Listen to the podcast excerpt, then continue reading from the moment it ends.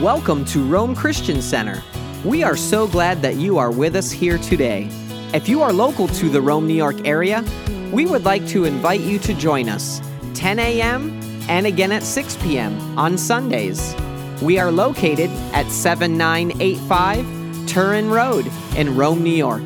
Let's join the service as we believe God has something in store for you today. Let's pray. Father, we just open our hearts to your word tonight. I thank you that your word is spirit and it's life. Teach us, Lord, the truth, that we might walk in the truth and be your people. In Jesus' name, amen and amen. I want to share with you tonight about the root of bitterness.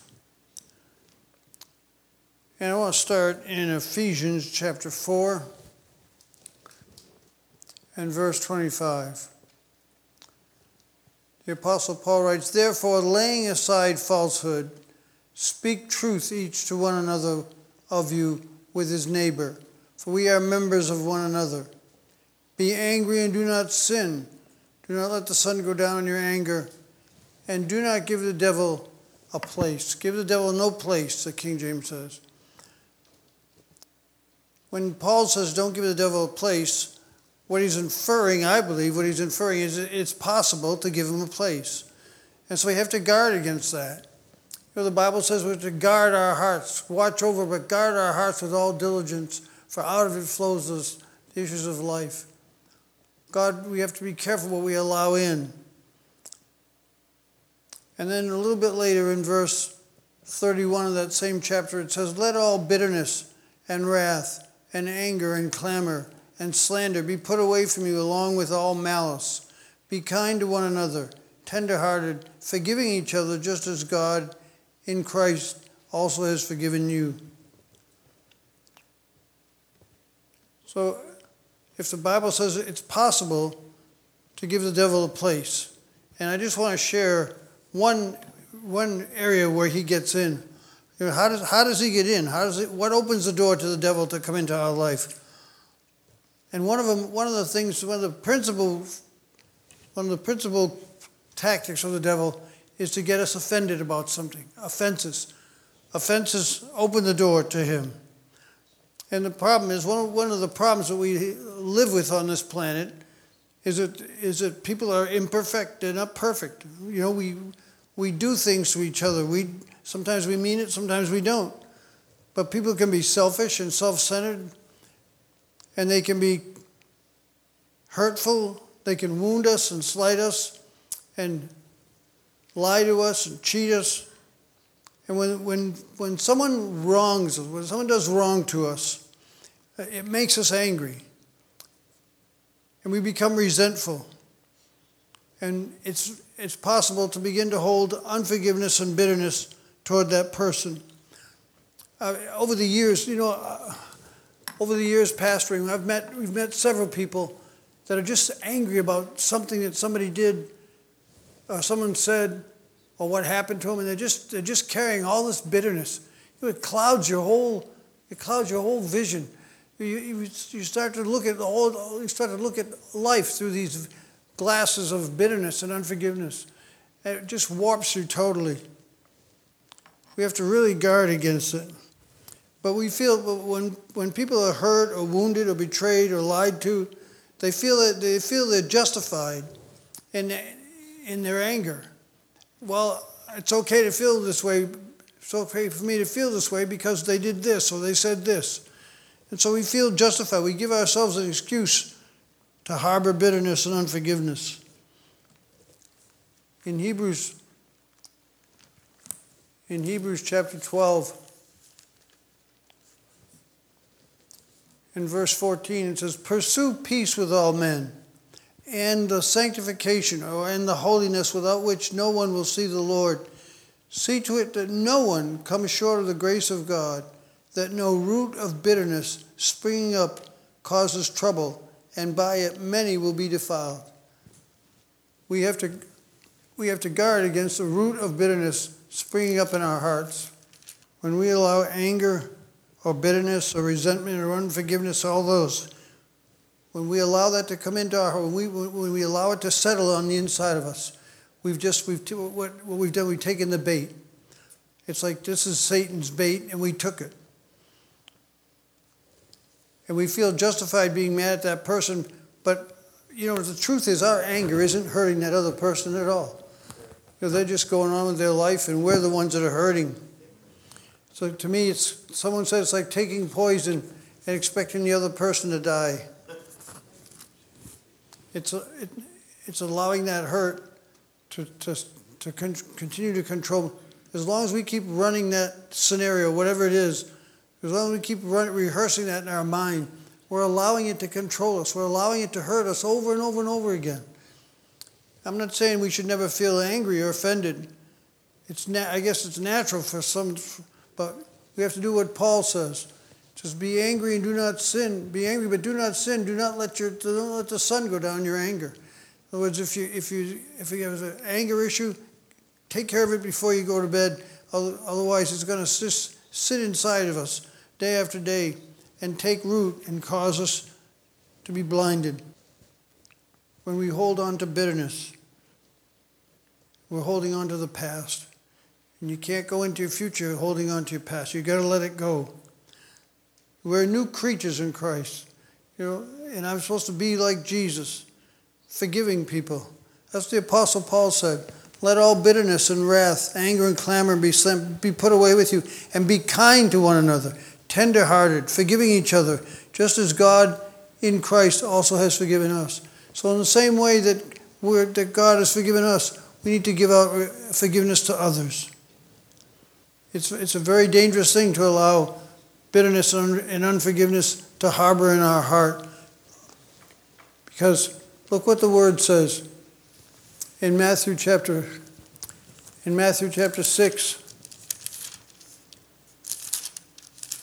Jesus taught on the Lord's prayer. He said talking about don't pray like the Gentiles.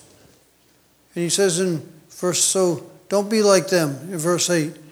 For your Father knows what you need before you ask Him. Pray, pray in this way Our Father who art in heaven, hallowed be your name. Your kingdom come, your will be done, on earth as it is in heaven. Give us this day our daily bread, and forgive us our debts, as we also have forgiven our debtors. And lead us not into temptation, but deliver us from evil. For thine is the kingdom and the power and the glory forever. Amen. But it doesn't stop there. There's another verse on the right after that. It says, "For if you forgive others their transgressions, your heavenly Father will also forgive you. But if you do not forgive others, then your Father will not forgive your transgressions." I mean, that's a scary scripture. Listen, if you forgive others your transgressions, your heavenly Father will forgive you. But if you do not forgive others, then, then your heavenly Father will not forgive you.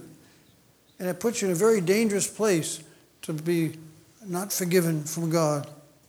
In Mark chapter 11, Mark's account of the time when Jesus cursed the fig tree. Jesus cursed the fig tree, and they were coming back to the synagogue, and they were passing, it says, and they were passing by in the morning, they saw the fig tree withered from the roots up.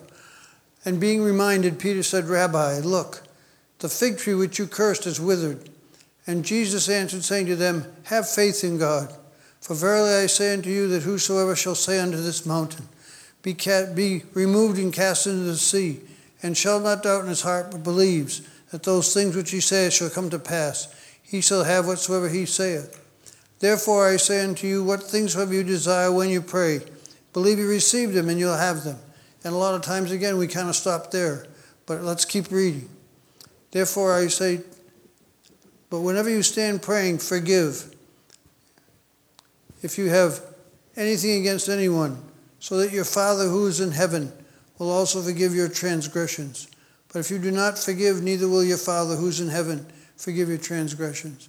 So the apostle, so Jesus is teaching again. You've got to forgive. If you don't forgive, our sins won't be won't, won't be forgiven, and we, and we could actually lose our salvation. You know, you've heard Frank and, and I both have talked about from time to time of the, the pastor in Africa whose wife had a big fight with his wife, and then he died. And the angel took him to, to hell and said, This is where you've been. And he said, But I'm a pastor. you know, it's like, why would I end up in hell? I'm a pastor. It's because your wife came to you and asked you to forgive her because she had, she got, she, during the fight, she got real mad and slapped him. And then she came and asked for forgiveness, and he said no, he wouldn't forgive her. In fact, he, he admitted he was planning on ways to get back even at her. And the angel said, because, because she came to you and asked for forgiveness and you refused, it's like you, this is where you would end up. And, uh, you know, in, in Matthew chapter 18 is a familiar, is a familiar passage of scripture about the servant who was forgiven of his, of his debt. And let's listen to what it says. It said, you know, Peter comes to him and says, How, how many times should I forgive my brother? Up to seven times? And Jesus said, I do not say it to you up to seven times, but up to 70 times seven. Now, that doesn't mean you can start counting, and when you hit that number, you can stop. What he really means is you don't ever stop forgiving. For this reason, he said, Listen, the kingdom of heaven may be compared to a king who wished to settle accounts with his slaves. When he had begun to settle them, one who owed him 10,000 talents was brought to him. I mean, if he, it's, it's just a ludicrous amount of money. And when he began to settle, for, but since he did not have the means to repay, his Lord commanded him to be sold along with his wife and children and all that he had, and repayment to be made. So the slave fell to the ground, prostrated himself before him, saying, Have patience with me, and I'll repay you everything. And the Lord of that slave felt compassion, and released him and forgave him of that debt. But the slave went out and found one of his fellow slaves, who owed him a hundred denarii. And he seized him and began to choke him, saying, Pay back what you owe. So his fellow slave fell to the ground, just like he did and began to plead with him, Have patience with me, and I'll repay you. That's what he said to his master. But he was unwilling and went and threw him into prison until he should pay back what was owed. So when his fellow slaves saw what had happened, they were deeply grieved and came and reported to the Lord all that had happened. Then summoning him, his Lord said to him, You wicked slave, I forgave you all that debt because you pleaded with me. Should you not also have had mercy on your fellow slave? in the same way that I had mercy on you. And his Lord, moved with anger, handed him over to the tormentors until he should repay all that was owed him. So shall my heavenly Father do also to you, if each of you does not forgive his brother from your heart. So this is a man who was, it's the one who was released of the massive debt. That's you and I. And the one that offended him is another, is somebody else on the earth. And what he's saying is, God forgave him of, of all his debt, but then he was, uh, would, he was unforgiven. In other words, God put it all back on him because he wouldn't forgive. So his, his, his reluctance to forgive, his refusing to forgive, caused him to lose his, his forgiveness. And he ended up, ended up in hell. It's, it's a powerful, you know, people say, oh, Pastor, does you really believe that? Absolutely. And I'll tell you, as I, I do my best to, to walk in total forgiveness all the time. You know, all we have, when, when, you, when someone hurts you, wounds you, does something, and you feel that unforgiveness hit your heart, it's like, no, just say, you know, you can just say, no, I give up my right to be offended. I give up my right to be offended. Thank you, Jesus. You forgave me of all my sin. I forgive this person for what they just did, what they just said. I give up my right to be offended. I'm a new creature in Christ. I'm a born again Christian, and I'm a forgiving person. Now, that doesn't mean you have to have them over to dinner, doesn't, have, doesn't mean you have to be their best friend, but you've got to release it and let it go. You've got to forgive. We've met people over the years that are still angry about someone who didn't, sh- didn't show up at a wedding or some trivial thing, and they're just so angry. It's been festering for years. They've got to really got to let it go. And we've, we've seen many, many people that have, that, are, that have been uh, we pray for them and we tell them that they have to forgive. And they say, I can't forgive them. You don't know what they did. You don't know what they said. You don't know how they hurt me. See, they're justifying. They say, no, but you, you have to understand forgiveness is a decision. It's not just a feeling. You may not have the feelings, but you do it anyway. You forgive them, you release them, you let it go. You say, but if, if I forgive them, it's like I'm letting them go. Yeah, that's right. Because vengeance is mine, says the Lord. I'll repay. Let God, let God do it. That's what it says in Romans chapter 12. Listen. In Romans chapter 12, I'm reading in verse 17. Never pay back evil to anyone. Never pay back evil for evil to anyone. Respect what is right in the sight of all men. If possible, here's the, here's the key. If possible, so far it depends on you, be at peace with all men. So that means you have tried, you've done everything you can to reconcile. Now, some people don't want to reconcile, they just want to stay mad. That's their problem. But we, we, we reach out, we extend a hand of reconciliation. If possible, so far as it depends on you, be at peace with all men. If they don't want to be at peace, you're, you're, still, you, you're still okay because you did what was right. Never take your own revenge, beloved, but leave room for the wrath of God. For it is written, Vengeance is mine, I will repay, says the Lord. But if your enemy, now, a lot of times we want to stop right there, but it keeps going. Now, this is, this is what this is something I would struggle with a little bit. But if your enemy is hungry, feed him. You know, I got to make this guy a pie or something. I mean, he, he's being an idiot. But the Bible says, if your enemy is hungry, feed him. If he's thirsty, give him a drink. For in so doing, you will be burning, you'll heap burning coals upon his head. Do not be overcome with evil, but overcome evil with good. So we can't, we have to let God deal with him the way God would. And there's one other scripture I wanted to share with you. It's in 1 John chapter 4 in verse 20.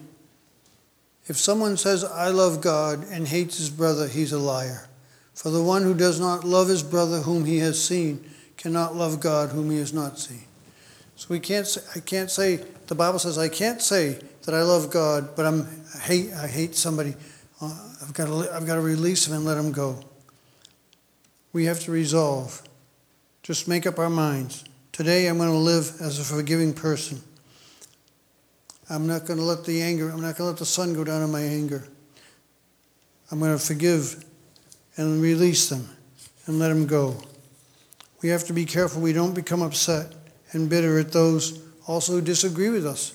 You know, there's a lot of politics right now is becoming so divisive. You know, the enemy knows, the devil knows that a house divided against itself cannot stand. He's doing everything he can to bring strife and um, amongst different groups of people, different races, different political opinions. And people don't want to get along. They want, they want their own way because they're selfish. We have to be careful. Pray for them. We have to pray for people, just like Jesus said in Matthew chapter 5.